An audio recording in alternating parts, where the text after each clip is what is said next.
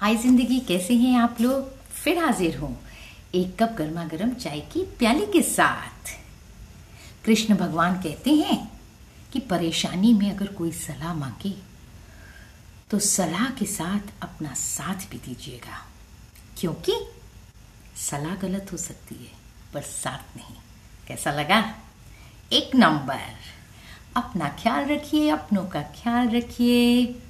हमेशा खुश रहिए। Bye till the next time.